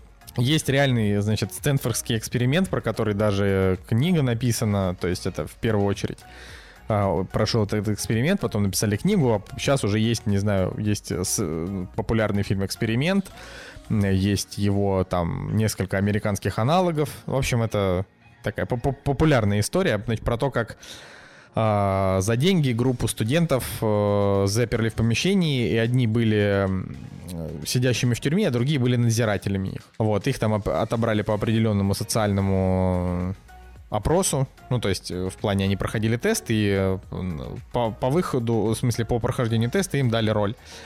Вот. И если вы, конечно, не знаете про эту историю, обязательно почитайте, потому что Стэнфордский эксперимент это такой, ну, это веха, да, того, как люди а, меняются, да, будучи помещенные в, в там, в общем, в нетипичные обстоятельства. И вот есть такие фильмы, как есть Куб, это такой немножко хоррор про то, как люди очнулись в помещении, которое там э, меняется от комнаты в комнату, их несколько кубов. Есть фильм «Сквозь снег» Пон Джун Хо, который «Паразиты», про то, как люди живут в обществе. Забавно, я, люди я, живут... его только то, тоже скачал вот буквально пару дней назад, и он у меня был... То есть мы... Я изначально хотел посмотреть платформу по твоей рекомендации, э, и «Сквозь снег». Угу. Ну вот «Сквозь снег» я не могу его рекомендовать. То есть я, я знаю, не хочу. Да. Он, он, он неплохой, но он, у него слабый финал, и он недопиленный. Но я просто что его упоминаю. Это вот есть «Сквозь снег», это где, значит, движется поезд, не останавливаясь, и там живут люди. Э, в задней части живет челядь, в передней части живут э, элита. А, есть э, фильм «Эксперимент», есть фильм «Экзамен» про то, как люди приходят в помещение, им кладут ручку, значит, или там карандаш с листом, и есть какой-то экзамен, который они должны пройти, как непонятно, что непонятно. И вот как бы платформа — это фильм, который объединяет в себе все эти элементы. То есть это и хоррор, это и триллер, это и философия, это и социальный эксперимент. Вот. И, ну, расскажи про сюжет. Нет, на самом деле, э, я, я бы хотел... Ну, ну ладно, давай я про сюжет расскажу, но мне вот изначально интересно послушать твое мнение, потому что фильм э, для меня оказался уловкой. Я сначала подумал одно, а, прошло несколько, некоторое количество времени, и я понял, о чем этот фильм, хотя, казалось бы, во время просмотра, ну, реально все лежит на, на поверхности, но нет, все-таки потребовалось время, да, чтобы чтобы осознать, к чему этот фильм был вообще снят. А так, а, достаточно простая ситуация, то есть... Э, э, ну, как простая. Ну, как ну простая. вот, да, да, да. Как бы основная завязка простая, то есть э, существует некое место, где есть вертикальная иерархия в, в, там, в некоторое количество этажей. На каждом этаже по два человека. Кто-то попадает туда добровольно, как э, главный герой, да, кто-то попадает туда какими-то э, другими путями, вот, и, соответственно, это один этаж это небольшая комната, и, если я правильно понял, один раз в день проезжает платформа, э, наполненная едой. И, соответственно, люди, которые на первом ну, на верхних э, этажах находятся, они, они получают доступ к вот, э, к вот этому новому нетронутому столу с едой, а дальше э, кто на нижних этажах, им уже достается, им уже достается то, что осталось от людей, которые живут выше. И на первый взгляд это кажется вот такой вот социальной драмой, да, когда люди пытаются ну, когда ты вот понимаешь, что низшим уровнем не хватает еды, потому что э, верхние, кто живут э, сверху, просто объедаются и плюют на низших. Ну, вот примерно вот такая вот завязка у фильма. Там э, в этой завязке там очень много нюансов. Ну, то есть они, на первый взгляд, их немного, но на самом деле их довольно много. Ну, во-первых, там платформа останавливается на определенное время, за которое люди могут успеть поесть и могут еще ну, как бы и не, не насвинячить, не, не запрыгивать с ногами на стол, как это делают боль, большая часть, просто э, прохрюкивая, заталкивая в себя еду. Э, во-вторых, неизвестно реально, сколько, сколько этажей вниз. Главный герой очнулся на там 48 уровне или на 52-м, я не помню, в общем, на каком-то таком уровне. И в это место можно взять с собой одну любую вещь. Главный герой взял книжку Дон Кихот, дед, с которым он там оказался в помещении, он взял с собой нож. И дед уже сидел а, очень долгое время в, этой, в, это, в этом месте, и раз в месяц, ты же, ты же это не упомянул. Да, да, я, я не упомянул, а, да. Что, что раз в месяц э, людей, которые в этом находятся в, в этом длинном помещ... в этом длинном здании, да, их меняют рандомными местами. То есть ты очнулся на 58-м там это уровне или на 50-м, на следующий месяц ты можешь оказаться на 30-м, потом ты можешь оказаться на 172-м, потом ты можешь оказаться на, э, там, я не знаю, на шестом, да. И как бы то ни было, никто не знает, сколько вообще этих уровней в глубину, а, и это будет спойлером, поэтому я не буду про это ничего говорить. Но дело в том, что э, так как раз месяц меняется это все, этот э, фильм застает э, такой длинный период. Э, там будет несколько смен этажей у героя, и на каждом из этих этажей э, он будет делать какие-то определенные, ну, то есть какие-то определенные вещи будут с ним происходить и с э, теми людьми, которых он встречает. Давай вот. так, давай вот на этом моменте мы скажем, что это синапсис, да, вот к фильму. А, да, а да, дальше да. нужно предостеречь. Просто смотри, я посмотрел фильм. Не, все, больше никаких спойлеров. Да, я, я, я просто посмотрел говорят, фильм. солнышко спойлеры. Да, нет. посмотрел фильм о том, не знаю, опять же классическая, да, тема, так же как с английским пациентом и так же как с чтецом. То есть мне посоветовали, я посмотрел, окей, не зная, что там происходит, даже трейлер не смотрел. Вот здесь такая же такая же история у меня была. Я, я не смотрел трейлер, просто увидел постер, и мне хватило какого-то описания, которое дал Коля, когда рекомендовал этот фильм, все. А дальше было просто интересно смотреть на вот на новые какие-то, да, действия в сюжете, кто эти персонажи и так далее, даже не зная ситуации из синопсиса. Вот, но э, синопсис по большей части ни, ни на что не влияет, но вот дальше детали, да, о которых мы будем говорить, дальше, мне кажется, э, это уже такой остросюжетный вопрос. И если вы хотите посмотреть, да, то лучше, мне кажется, посмотреть, а потом вернуться к, к обсуждению. Ну, а те, кто не боится, могут, могут послушать. Я думаю, что лучше, лучше реально вам не, не слушать вообще наш разговор про этот фильм. Простите, что так поздно мы об этом сказали. Да, и сначала посмотреть, потому что там много всего интересного. Вообще самое главное, что нужно знать про это кино, про то, что а, каким бы он для вас по итогу не оказался, потому что концовка спорная, и она многим не понравилась. А, из-за этого у фильма рейтинги, например, 7,1, а не 8,3, знаете, там, ну, очевидно, что это финал подточил. Вот. А каким бы он для вас ни оказался, он реально интересный. То есть от него сложно оторваться, он жестокий очень. А, временами даже с перегибаниями палки, но при этом не было ни разу такого, чтобы прям совсем захотелось переставать его смотреть. То есть ты смотришь и такой, да, это жестоко, но это необходимо для того, чтобы а, показать м, как бы всю все хладнокровие этого места и людей, которые это место содержат. Вот. Да. А, ну, как бы это же так и есть. Вот. А, поэтому... Я потом объясню мой смешок. Ну, только объясни сразу. Нет, я, я все-таки хочу сначала послушать, э, что ты думаешь о фильме, а потом уже вернуться вот э, к тем к тем ощущениям, к которым я пришел после просмотра. Ну, то есть мне, мне на осознание потребовалось от получаса до, до прошедшей ночи, да, то есть когда я на утро проснулся, такой, ага, точно. вот. Ну, короче, фильм, конечно, не нужно смотреть, если вы совсем пусечка. Ну, то есть, э, имеется в виду, что если вам какие-то тяжелые, жестокие сцены вам не подходят, наверное, не надо. Если вы спокойно смотрели какой-нибудь дом, который построил Джек Ларса фон Триера, то, наверное, платформа более а лайтовая, ты посмотрел дом, который он. построил Джек? Нет, я не, см- не смотрел еще. Я не могу себя заставить. Вот советую тебе. И... Ладно, давай, а дальше. Короче, для того, чтобы просто долго не растягивать, потому что я не хочу, и в этом смысла нет. А, мне фильм понравился, но я ему поставил 8, но это типа 7,5. Я считаю, что фильм на 7,5. А, поставил просто, чтобы у него чуть повыше оценка была, чтобы его больше людей посмотрело и, не знаю, внес вклад. А, короче, я вижу этот фильм как очень банально, ну, в смысле, я его очень банально вижу, как такую простую, сделанную по верхам э, миниатюру общества. Вот и все. И, к огромному сожалению, как раз почему я не считаю, что это фильм гениальный, но шедеврален, потому что если бы в нем было что-то большее, еще и финал был бы классный, то фильм мог бы претендовать реально на название шедевра. Но, к сожалению, он реально идет по верхам. Ну, то есть, например, ну, вот есть там пила, да, ужастик. А, в пиле основная философия злодея это то, что если ты грешник, то ты должен быть наказан, но у тебя всегда может быть шанс на искупление, если ты потеряешь одно, ну, типа, например, руку, вот, но будешь жить. При этом ты как бы искупил свой грех. Такая вот была извращенная логика там этого маньяка. И это было довольно по вершкам, но для просто для хоррора это хорошо. А платформа это не просто хоррор, он как бы с претензией на философию все-таки, на социологию с претензией. Но здесь ничего сложного не показали. То есть здесь, в принципе, у этого, у этого фильма мыслей нет. Вот. И для меня это вот то, что, то есть, те, кто выше, у которых больше еды, они богатые, те, кто ниже, те бедные. Богатые бывают те, что плюют на бедных, бывают адекватные те, кто помогают бедным.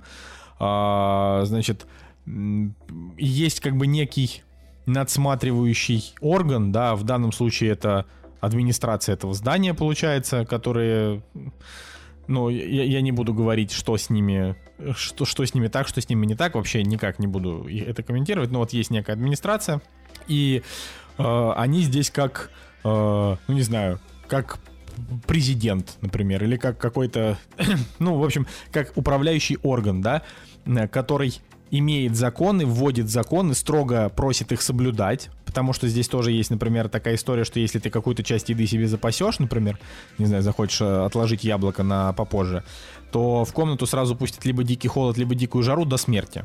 Ну, то есть вот, э, типа, сразу убивают. Поэтому, ну, ну, типа, еду с собой брать нельзя. Поэтому очевидно, что администрация, она очень хорошо следит за тем, чтобы правила соблюдались. Вот. А, при этом есть правила, которые не проговариваются, но нарушение их а, за собой ничего не влечет. Ну, то есть это такой исключительно государственный орган. Э, поэтому в этом плане фильм смотреть прикольно, ну вот как такой псевдофилософский, кровавый триллер. Вот. Окей, а, вот смотри, мы его посмотрели, и у меня были примерно точно такие же мысли о том, что это социальная драма, о том, что есть люди, которые живут э, сверху, есть которые живут снизу. И, знаешь, там еще было несколько таких э, слов, типа коммунист там или, и так далее. Я такой, да, блин, точно. Типа люди, которые сверху не думают о том, кто снизу. Есть люди, которые там пытаются что-то изменить, но у них ничего не получается, потому что, ну, потому что и так далее.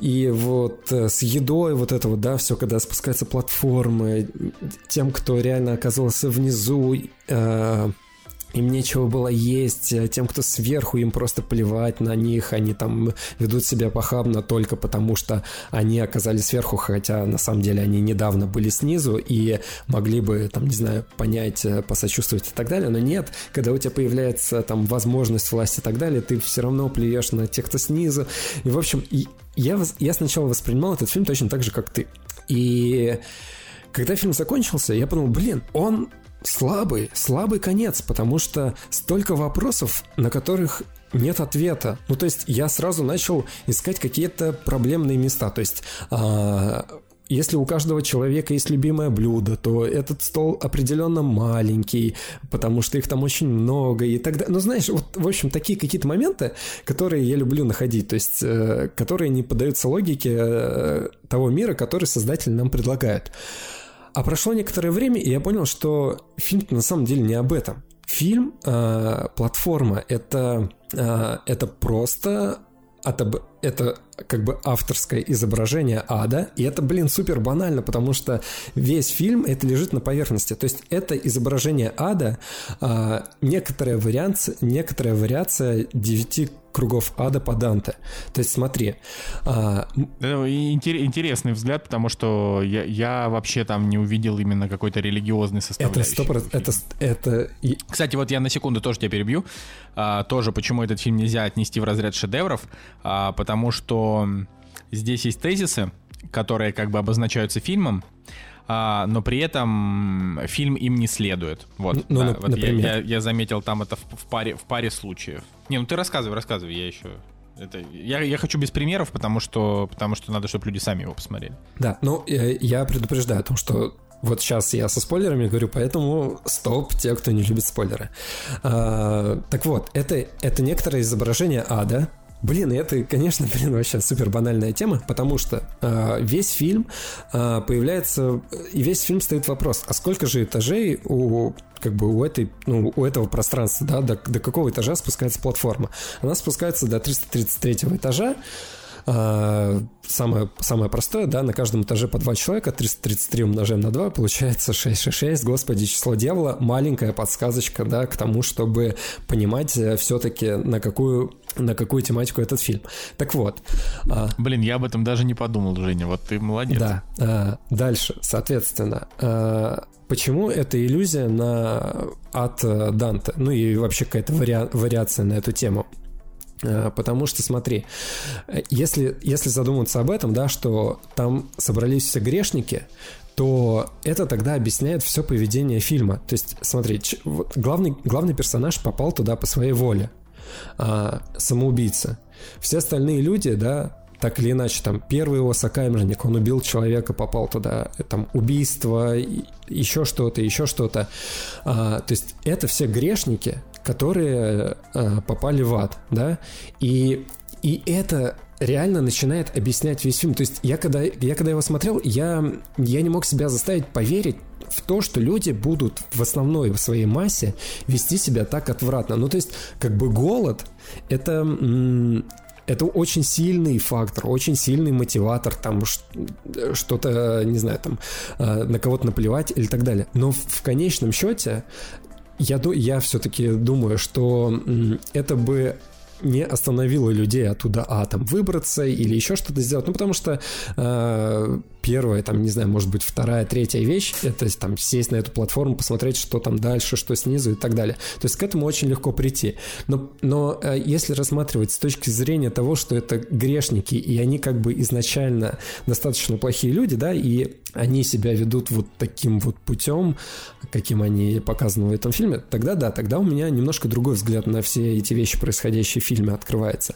И дальше, да, смотри, то есть у нас там есть а, а чревоугодие, а, там а, очень много вот и жадность, жад, зависть, жадность, зависть, э, э, гордыня, гордыня, сладострастие, вот ну похоть, все вот эти вот грехи, они там собраны.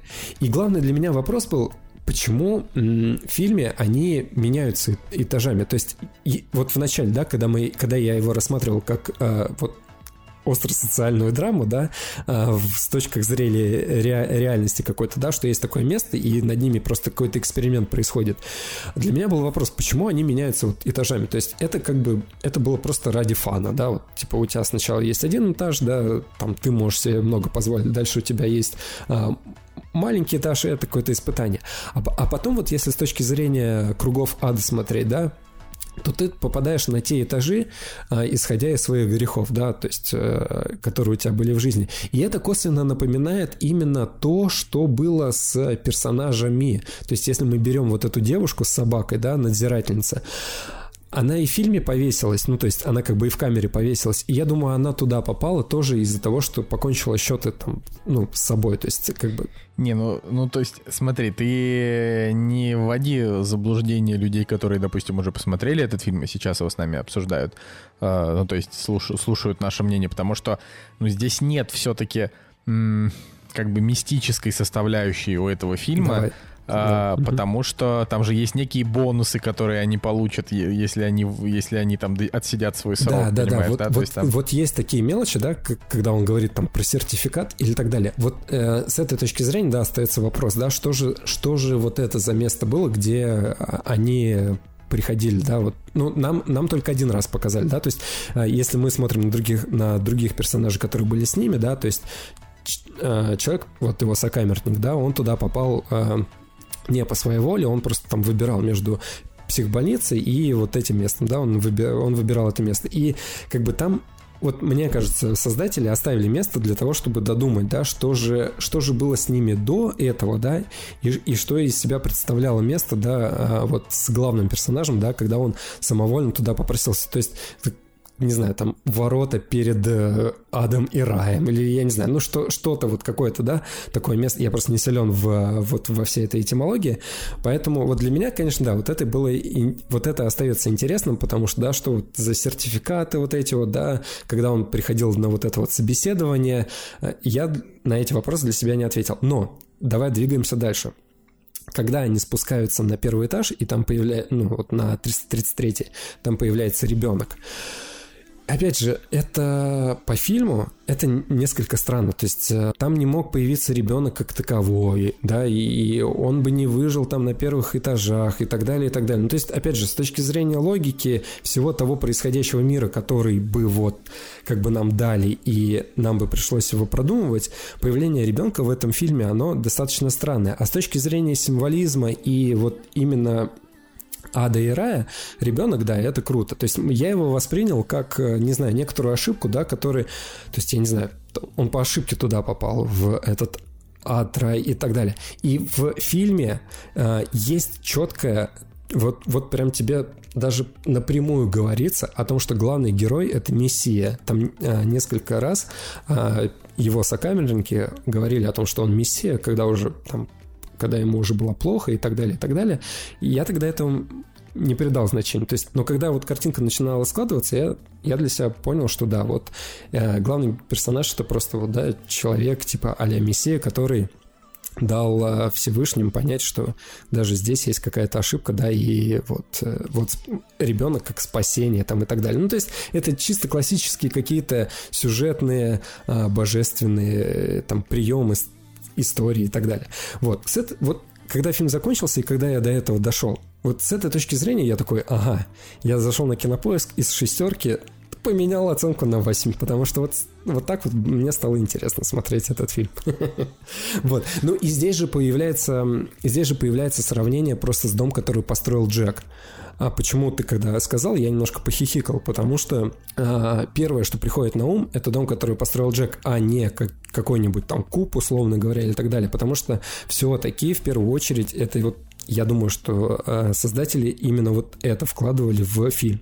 И просто что в дом, который построил Джек, да, там персонаж, э, его встречает Вергилий, и они проходят по они проходят, они доходят до, до чистилища по всем вот этим кругам ада, и все те зло, злодеяния, которые были, которые, да, вот совершил Джек, и которые показали зрителям, и когда ты сказал о том, что а, то, что в фильме вот эта жестокость, она для того, чтобы показать, да, там, грехи там или еще что-то, то в доме, который построил Джек, это тот же самый, тот же самый ход. Но там просто это намного более, к слову, шедеврально, да, к чему мы возвращаемся. Более шедеврально сделано, более изысканно, более как-то, не знаю, изящно и так далее. Здесь же немножко в лоб, конечно, это все дается, но тоже имеет право быть. Поэтому, в принципе, вот прошло время, я подумал, да, блин, платформа крутой фильм. Он в нем все-таки остается куча вопросов, но с этой точки зрения, да, он, он интересный. Ну, короче, обязательно его посмотрите, если только вас, конечно, не пугают жестокие сцены. А, это если это для тех людей, которые дослушали до момента после того, как Женя сказал, осторожно, спойлеры. Потому что ты вообще собака весь фильм рассказал. Да, я рассказал, потому что мне кажется, что, ну, мне кажется, что некоторая часть людей может, да, его воспринять вот как ну, как просто вот о чем я изначально подумал. То есть понадобилось время, чтобы это осознать. И интересно бы, может быть, можно найти какие-нибудь интервью с режиссерами, почитать, что он вообще о себе думает. И вообще это... Что да. вообще о себе? Ты что о себе думаешь? Испа... Это а, испанский пёс? фильм. Ты, вы как смотрели, субтитрами или в озвучке? Мы смотрели, и я, кстати, всем советую, э, смотреть его на испанском с русскими субтитрами. Да. Потому это что на английском языке это вообще не то. Ну, то есть, как бы это же он же был снят не на английском. Вот, а так ты слушаешь оригинальную речь, при этом читаешь субтитры. Короче, вот мне вот так зашло. Да, потому что на испанском языке, мне кажется, там э, вот в чем прелесть, там все-таки есть еще и немножко юмора, да, когда вот в его совсем немножко, но вот он именно заключается в игре слов, вот в какой-то мы, то есть, пару раз за фильм даже улыбнулись, что было странно, учитывая, учитывая жестокость, да, которая там творится. Но он, потому что там сатира есть еще. Ну вот, да, да, да, сатира. То есть он же еще, он же еще при этом высмеивающий общество в некотором плане, поэтому да, там можно, не, ну, немножко, то есть, знаешь, улыбнуться, ну, как бы не то, что улыбнуться, а типа хмыкнуть. Ну, хмыкнуть. Такой думаешь, ну да, да вот да, это, да, это да, забавно. Согласен. Вот. Ладно, э, идем от серьезного к простому. Значит, э, сериал называется «Меломанка» э, с Зоей Кравец в главной роли, у которого сейчас вот буквально недавно вышел первый сезон, и мы его сразу же посмотрели, буквально там за день. Вот. И мы, конечно, очень много сейчас в последнее время говорим о сериалах, но, опять же, что в, в, в изоляции, да, что еще делать, кроме как смотреть что-то в больших количествах вечерами, конечно, потому что днем у меня много работы, простите, если кого-то дразню, у кого ее сейчас нет. А, в общем, мне никогда не нравилась Зои Кравец, вот до этого сериала, потому что мне она казалась какой-то надменной сучкой, совершенно невозможной, э, которая, ну, такая, типа, типичная голливудская чекуля, дочка модного, значит, Лени Кравица, и вообще вся, значит, на, на, на каких-то диких понтах. Э, вот после, после «Меломанки», который в оригинале называется «Hi-Fi», это вообще снято по значит, э, по книге Ника Хорнби про английского мужика, владельца винилового магазина. Здесь его перевели на значит, на Нью-Йорк, на, э, значит, чернокожую девушку, которая, ну, там, типа, у которой свой вин- магазин виниловых пластинок. Вот. А, то есть вот здесь я понял, что Зои Кравец на самом деле классная. И она, правда, во-первых, она хорошо играет, а, во-вторых, она нетипичный персонаж ромкома, хотя Меломанка это, можно сказать, ромком. А, и самое это важное это то, что она сама очень любит этот роман, и она мечтала, значит, сняться. В... Вообще идея сделать это шоу, она возникла у нее, за что ей большое спасибо. Короче, там в чем суть? Э, есть девушка, и она начинает историю с того, что она рассказывает о пяти своих самых, э, значит, горьких расставаниях в жизни. А, и это вот такая вот история о том, как она ищет себя, ищет свою любовь, при этом она продает пластинки, слушает много музыки, обсуждает постоянно музыку со своими друзьями. А, а ее друзья это те, кто работают с ней в ее магазине винила.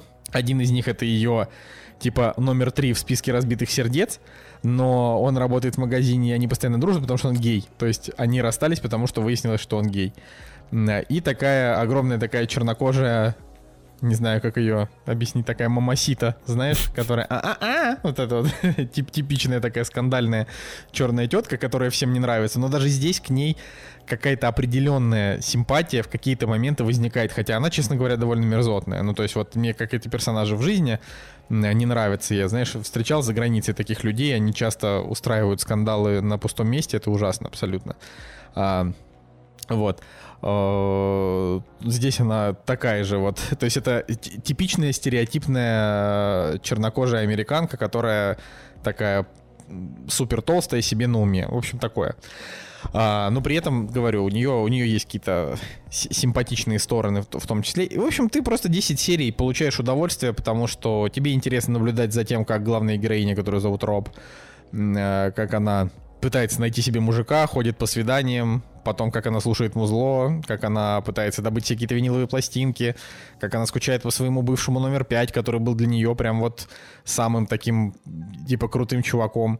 И в течение сезона потихонечку раскрывается, почему так или иначе у нее там срослось, при этом она, ну, там вот в ее отношениях, при этом она встречает каких-то новых а, значит, чуваков, и один из них это такой просто хороший белый парень, который просто, просто хорошо, хорошо себя ведет, просто пытается быть с ней милым, вот, а она такая сама по себе. Э, мне, еще почему кажется, что этот сериал станет культовым, если у него там будет, не знаю, хотя бы сезона 3, а, потому что а, это такой собирательный образ современной молодой девушки, а, которая просто хочет что-то от жизни, но не знает, что именно.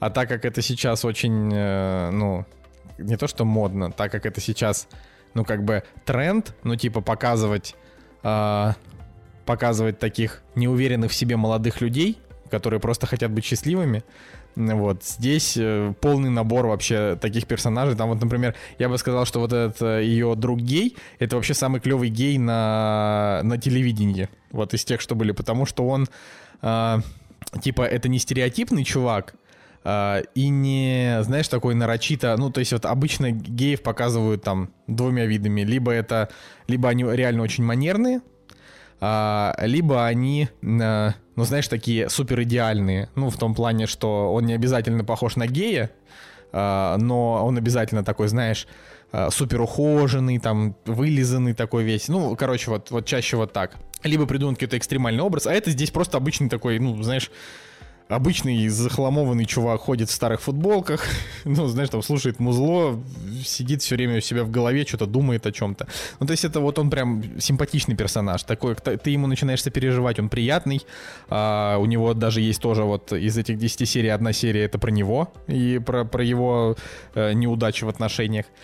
Короче, классно. Я прям вот вообще кайфанул. И он, он закончился, я думаю, блин, как бы я хотел посмотреть сразу второй сезон или еще 10 серий, потому что я просто почувствовал какой-то, знаешь, свежий, свежий воздух, как будто вот когда смотрел. И я еще понял, что э, все-таки я обязательно съезжу в Нью-Йорк когда-нибудь, потому что все мои планы, каждый раз, когда я такой думаю, блин, все, в этом году точно Америка.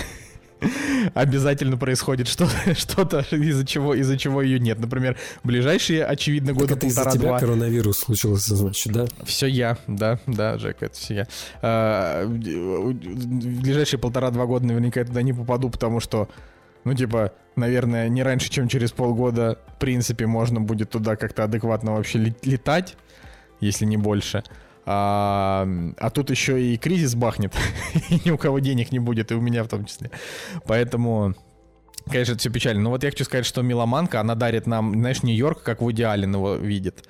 То есть э, классный, молодой, э, не захламованный, просто такой, знаешь, тусовый, клевый Нью-Йорк. Слушай, ну круто, его можно посмотреть на кинопоиске бесплатно. Плюс он есть в 4К, что круто. Да-да-да. Вот. Сам, сейчас, сам, самое, крутое, самое крутое описание, которое я вот увидел в комментариях, синефилам и меломанам будет сотня причин наделать скриншотов для своих пабликов за время просмотра всех 10 серий. ну, это, есть, это так и есть. Да, просто э, тематика виниловых пластинок, она сразу, знаешь, придает шарм такой, э, особенно если там черная женщина, там soul, джаз, фанк. Да, да, там soul, джаз, вот это все, вот этот, этот сериал, он про soul, джаз и фанк. Круто. Да. Ну вот с этого И вообще говорю, что самое, говорю, классное, это то, что Зои Кравец, она как бы в музыке, понимаешь? То есть это леди, которая выросла в музыке, и поэтому она играет, ну, по сути, ну, то есть вот часть часть вот этой роб, это точно она, да, то есть вот это вот та часть, скорее всего, которая отвечает именно за музло, за любовь, за уважение к музыке. Там, понимаешь, просто вот этот сериал, он еще хорош такими э, диалогами, как они обсуждают какие-то альбомы. То есть вот я, я как, как задрот, ну, знаешь, типичный, то есть человек, который любит углубляться в какую-то задротскую хрень, типа какие-нибудь там книги, фильмы, что угодно, да. А, в музыке я не так силен. Но я все равно получаю удовольствие от того, когда они сидят и говорят, блин, это как, типа, в, пер в первом издании вот той пластинки, да, это когда еще наложили сверху фон, звучало не очень, да, но зато какая культовая. И вот они вот это все говорят, и я конечно, грущу только потому, что еще пока нигде не появился плейлист именно с треками, не которые к самому сериалу написаны, такие это уже есть, а именно трек, ну, то есть типа музло, которое слушают вот герои. Потому что я бы хотел, ну, то есть там, не знаю, сколько треков они послушали за 10 серий, ну, может быть, не знаю, ну, может, 30 треков, может, 40, ну, вот они там что-то включают, то есть это, опять же, не полностью, там все время играет на фоне какое-то музло. Mm-hmm. Вот я бы хотел подборку этих этих треков. Они очень много говорят там про такие коллективы музыкальные, как Блонди, Флитвуд Мак, э, вспоминают Джексона, вспоминают э, там Битлов, Роллингов, даже там, я не знаю, даже какой-нибудь э, Селин Дион, наверное, не помню. Ну, в общем, вот для, для, если вы любите музло, для вас это будет лучший сериал в этом году. Я просто уверен, потому что это удовольствие вот в его чистом виде. Если вы любите легкие сериалы, тоже хорошо. Если вам нравятся молодежные сериалы, тоже хорошо. Короче, я просто не могу себе представить человека, которому он не понравится, кроме если вы гомофоб. Вот если вы гомофоб, вам не зайдет. Блин, ну вот потому я что... только хотел сказать о том, что продано, но ты такой, и я такой... Женя, ну давай уже это, работай над собой. уже это была шутка, это была шутка, потому что, смотри, у нас дома стоит виниловый проигрыватель. Мы купили под него охрененную, э, стильную советскую такую тумбу, которая не выглядит советской, такой старой, знаешь, как типа у бабушки, на, она отреставрированная, крутая, вот, в ней стоит виниловый проигрыватель, а, из посл... и за последнее время я начал заказывать э, из-за грани... из-за, из-за границы, да, пластиночки, и под... я подсел на соул, фанк, джаз и прочее, вот, и сейчас э, этот проигрыватель подключен к охрененно стильной колонке Marshall, такой, как, которая как комбик выглядит, и теперь вот слушать э, вот такие жанры, такое направление еще на пластиночках просто огромное удовольствие. Ах, ладно, это была минутка, просто... Ну давай, расскажи напоследок, э, чем тебе Дэнни Бойл ты не угодил? Дэнни Бойл? Вы меня спрашивали как-то раз в шутку, что лучше?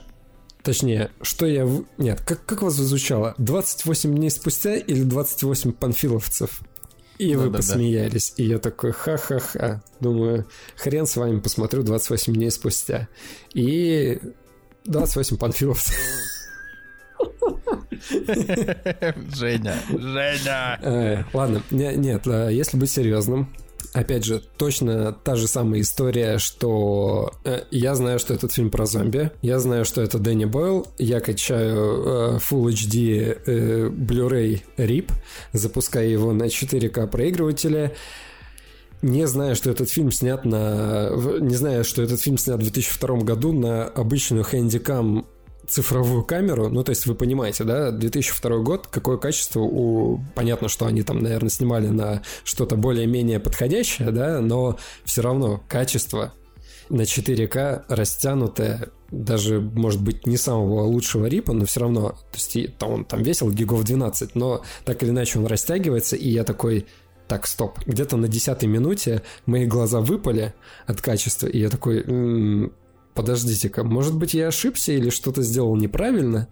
Пошел проверять, и оказывается, блин, ну фильм-то мало бюджет, ну как мало бюджетный, у него 8 миллионов долларов, с одной стороны, по голливудским меркам, это малобюджетный фильм, с другой стороны, это английский фильм, да и хрен бы с ним, есть куча примеров, когда за 8 миллионов долларов снимают просто охренеть какое кино. Вот, а здесь... Так и это же охренеть какое кино, это же 28 дней вот. спустя вообще лучший фильм про зомбаков. Ладно, да, не, не кидайте у меня копии, опять же, да, это просто личное впечатление впечатление. Блин, ну что-то тебе прям, я смотрю, совсем не понравилось. Нет, ему 5 нет я, я, я не говорю, что мне совсем не понравилось. Просто э, в какой-то момент его даже было интересно смотреть, но м- я просто рассказываю историю вообще просмотра этого фильма. То есть представь мое удивление, когда я офигел э, от того, что я скачал какой-то дурацкий рип. То есть вот я в предвкушении посмотреть в хорошем качестве фильм, а там запускается картинка, ну, реально как будто, я не знаю, там, камрип какой-то. Тебе просто не повезло, ну, допустим, да. Вот, а, оказывается, фильм так, так и сняли, то есть у него только в конце несколько кадров снято на пленку в, последнего, э, в последних кадрах. Я такой, а, окей, хорошо, ладно, возвращаюсь обратно к э, телевизору, продолжаю просмотр и а, нас, и вот если брать в расчет, что это 2002 год, э, и то есть не так много было фильмов про зомби в те времена, я такой думаю, ладно, в принципе, начало неплохое, то есть более-менее все так, как я себе представляю, если бы я оказался на месте главного персонажа, а потом меня начинает напрягать э, музыка, которая под, подставлена там в какие-то моменты. То есть, э, ну, в психологическом плане мне стало плохо воспринимать этот фильм. То есть э, с каким-то не саспенсом, а вот с, именно с тревожностью в какой-то момент было, ну, создатели переборщили. То есть у меня было желание, желание просто поскорее бы уже эта сцена прошла, потому что я уже понял, можно поставить музыку на паузу, ну или там сменить композицию. Я понял, спасибо, это страшный момент, быстрее, да, хватит. Но нет, вовремя не останавливаться, окей, это художественный прием, никаких претензий, это просто, опять же, да, личное восприятие. А, и вот э, с момента того, как персонажи, там, главный персонаж встречает других персонажей, двигаются они там из точки А в точку Б, а, окей, к логике, опять же, да, видишь, моя самая проблема, что я начинаю придираться к логике каких-то действий. И да, я там прощаю какие-то моменты, я понимаю, что, возможно, да, я бы сделал так же, не знаю, что я смотрю кино. Вот. Но, с другой, но с другой стороны, я как бы ничего супер просто экстраординарного от этого фильма не получил. То есть все, все мне говорили 28 дней спустя, 28 дней спустя, 28 дней спустя, и я такой думаю, да, там, наверное... Ну, то есть я ожидал, знаешь, уровня какого-нибудь первого обителя зла. Вот там было... Да, ну ты что, первый обитель зла хуже, чем 28 дней спустя? Я даже не знаю. Вот для меня... Блин, они же разные совсем. Первый 28 дней спустя это такая триллер-драма. Вот, а, триллер-драма... А обитель зла это экшен. Да, да, да, да, да. Вот, может быть из-за того, что я ожидал ожидал э, совершенно разных фильмов, но и, и видишь, как триллер-драма, он меня не очень сильно взволновал. То есть я смотрю на персонажа, он достаточно он достаточно нубовый такой, типа, ни рыба, ни мясо, ни да, ни нет. Я такой, ну окей, ну окей. А потом в какой-то момент, по какому-то щелчку пальца, он становится просто наемным убийцей, который э, просто резко, ни с того, ни с сего э, может сделать те вещи, на которые он, в принципе, не особо был готов к тому, чтобы... Ну, то есть а, э, эти вещи, его персонаж в начале фильма не, не говорил о том, что он готов там сделать такие вещи. Он обычный курьер был. Окей, там он не суперсолдат или еще что-то. Ну, как бы, как бы прикольно, но... Э, когда я уже понял, что это камерный фильм, и он а, будет сосредоточен на нес- не- нескольких локациях, и вот именно когда он открывал для себя этот мир, да, то есть там доехал до одной точки, доехал до другой точки, познакомился с одними, с другими, с, с пятыми и так далее. А, но когда вот это стал камерный фильм, когда он стал вот в одном, а, в одной, в одном здании происходить, вот с этого момента мне фильм не очень понравился. То есть для меня он стал обычным каким-то странным просто каким-то развлекалом, да, что-то типа хищника, когда одни охотятся на других, и ты такой, ну окей. А, немножко понравилась концовка, то есть э, сюжетный поворот. То есть я, я, бы, я, бы, я бы в какой-то момент подумал, что этот фильм на самом деле снимал не Дэнни Бойл, а Шьямалан. Вот, вот если бы я не знал, что это Дэнни Бойл, я бы сказал, что этот фильм снимал Шьямалан. Идеально. 8 миллионов долларов, его стиль, его какой-то его какая-то манера к э, сюжетным концовочкам, вот этим поворотом в конце, и вот, не знаю. В общем, я Дэнни Бойла на самом деле больше ожидал. Мне казалось, он бы как-то смог это все сделать поинтереснее. Ну, опять же, лично мое, лично мое мнение. Ну, вот. Ну, знаешь, я что тебе скажу? Я, конечно, не, ну, типа, спорить в этом плане смы- смысла нет, наверное, в первую очередь, потому что у Дэнни Бойла у него столько разных фильмов, и Да, каждый да. человек бьется за своего Дэнни Да. Бойла, понимаешь? Вот, например, я терпеть не могу пекло. И я всем постоянно пытаюсь объяснить, что да, ребята, пекло банальный, э, с провисами, с убогой концовкой и абсолютно ничем не ведущим сценарием, в котором главные герои ведут себя как невероятно тупые идиоты. То есть вот это вот про э, этот про, про пекло. Но другие мне говорят, Коль, да ты чё, пекло это вообще философский путь в, в никуда, как ты вообще это упускаешь?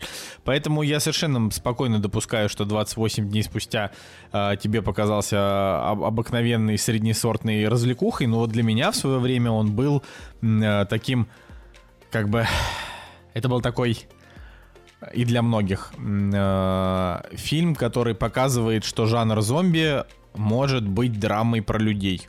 Ну, такой напряженный. Типа как сериал Walking Dead. То есть я сериал Walking Dead посмотрел буквально полтора сезона. Ну, не настолько мне эта тема, честно говоря, интересна, чтобы так много смотреть про приключения людей в зомби-мире. Правда, не супер. А, вот, но я помню, что первый сезон Walking Dead мне показался прям невероятно классным. Я подумал, вот это они, конечно, вот круто придумали, и драму вообще подъехала, и а, типа тебе дают персонажа, и просто 8 лет ты следишь за тем, как он живет, а потом его убивают, и ты такой, как же так, Карл? Ну, вот это вот все.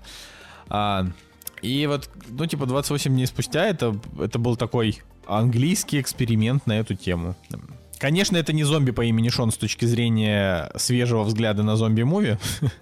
вот. Но в то же время здесь все-таки ну, как бы и зомби сами по себе на тот момент, они были интересны. Не просто вот эти вот зомбаки, которые... Brains. Понимаешь, да, вот такие... Сейчас как э, в игре «Зомби против растений». Plants vs. Зомби сказал. Конечно. Вот. А, я же специально. Вот. А там, а, ну, такие, знаешь, бешеные, бешеные, отбитые. Вот. Плюс у него есть продолжение, для которого Дэнни Бойл даже несколько сцен снял. И я считаю, что 28 недель спустя это, конечно, самая отвратительная мега-параша, которую я смотрел вообще. Ну, то есть, я ей поставил 4 из 10, я помню, что я прям возненавидел этот фильм, а Дэнни Бойл еще летом сказал, что будет третья часть. Знаете, Короче, и- я просто был. вот э, с- даже если с точки зрения жанровой принадлежности фильма брать, эм, почему я там, не знаю, взял а, как пример, как пример э, «Обитель зла». Вот с точки зрения жанровой принадлежности, то есть, там, не знаю, триллер, вот мне кажется, этот фильм больше как триллер э, подходит, да, то есть э, ты, ты не знаешь, что будет дальше, есть какое-то небольшое напряжение, вот, как, как триллер, да, возможно, он бы зашел. То есть, как драма, ну, там, там драма есть э, в целом э, у, вот, у отца и его дочери. Отношения главных персонажей, я считаю, что, ну, то есть, то, что он там что он испытывает или ее, что он э, хочет испытать, я не знаю, ну, короче, когда он там понимает, да, что ему нужно спасти девочек и так далее, то есть это очень слабо тянет, э, с моей точки зрения, на драму, да, то есть э, эти моменты, когда он подумал, что вот Так а какая, какая еще драма может быть в зомби да, вот, вот с этой точки, как бы, я как драму ее не воспринимал, то есть меня не, тро, не торкали эти персонажи, когда вот а, Дональд Брэндон Глисон, да, пострадал. Я такой, да, классный сюжетный поворот, потому что он от тупости просто пострадал и превратился в зомбака. Да, это неплохо, но э, так мало времени было у этого персонажа, то есть э, там буквально 10-15 минут, они, конечно, его подраскрыли, но то, что девочка потеряла отца, я такой, окей, это драма, да. В остальном, вот есть более драматичный момент, когда девочка пряталась за зеркалом и вот ждала вот этого, ну, вот этот момент изнасилования. Это, конечно, было, блин, Точнее, вот момент изнасилования был до этого, когда, они- когда они ожидали вот расправы этой. И с э, зомби, когда она пряталась за зеркалом. Это было круто. Это там был и саспенс, и драма, и все такое. Потому что, блин, ты переживаешь за ребенка, потому что это, мать его, ребенок. Во всем остальном плевать на персонажей. Плевать, выживут они или нет. Плевать вообще. То, что Киллиан Мерфи красавчик, круто, но плевать. Конечно, потому Киллиан что- Мерфи красавчик. Потому что его персонаж просто красивый чувак, который очнулся в этом плохом мире. То есть, эм, я не знаю, там, э, кого мы возьмем, что у нас там было из зомби-муви? Брэд Питт, да, который был в э, «Война миров Z». В нем, в его глазах было больше тревоги и печали, потому что у него тоже там, да, есть семей... У него, у него же тоже там, по-моему, дети были, если я правильно помню. Нет? Не ну, помню, короче, но- короче, вот в его персонаже было больше драм, потому что я не знаю, это он или прописан был, или отыграл лучше, или- и, и- и не знаю. В общем, здесь э, ни туда, ни сюда. Экшена тоже не очень много. То есть, когда в доме начинается заварушка, ты такой, как бы, круто, но вопрос, почему, как бы... э, э, Я такой, ну ладно. Есть элементами классные моменты, но я бы его вот раз посмотрел и забыл. Не знаю, почему он такой прям, вот, знаешь, 28 дней спустя, крутое кино, ух, 8 из 10. Ну, опять же говорю, может быть, потому что для людей Ну тогда да, это был да, как глоток да, свежего воздуха в жанре. Может быть, сейчас, выйдя он сейчас, он и не так зашел, хотя я его по-прежнему люблю. Ох, ну ладно, я думаю, что на сегодня мы можем закончить наш подкаст. Вот. Да. Вроде бы мы так мало всего посмотрели и обсудили, а тут нифига и уже почти два часа разговариваем. Так что, что, с вами был Николай Солнышко. И Евгений Москвин. Да, всем пока, до следующей недели. Кактус подкаст. I Пока-пока. how a gap can feel this much. How a gap can feel like something this big. How it multiplies in my veins and in my blood, and how it triggers itself in my thoughts. Ah.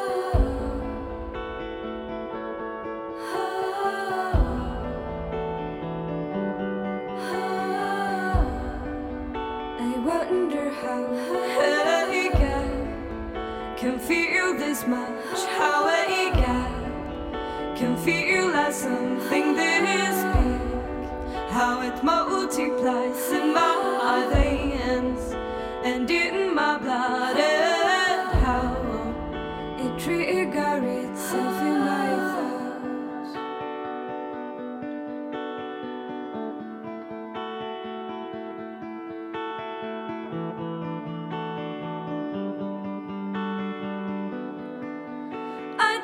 to be your beautiful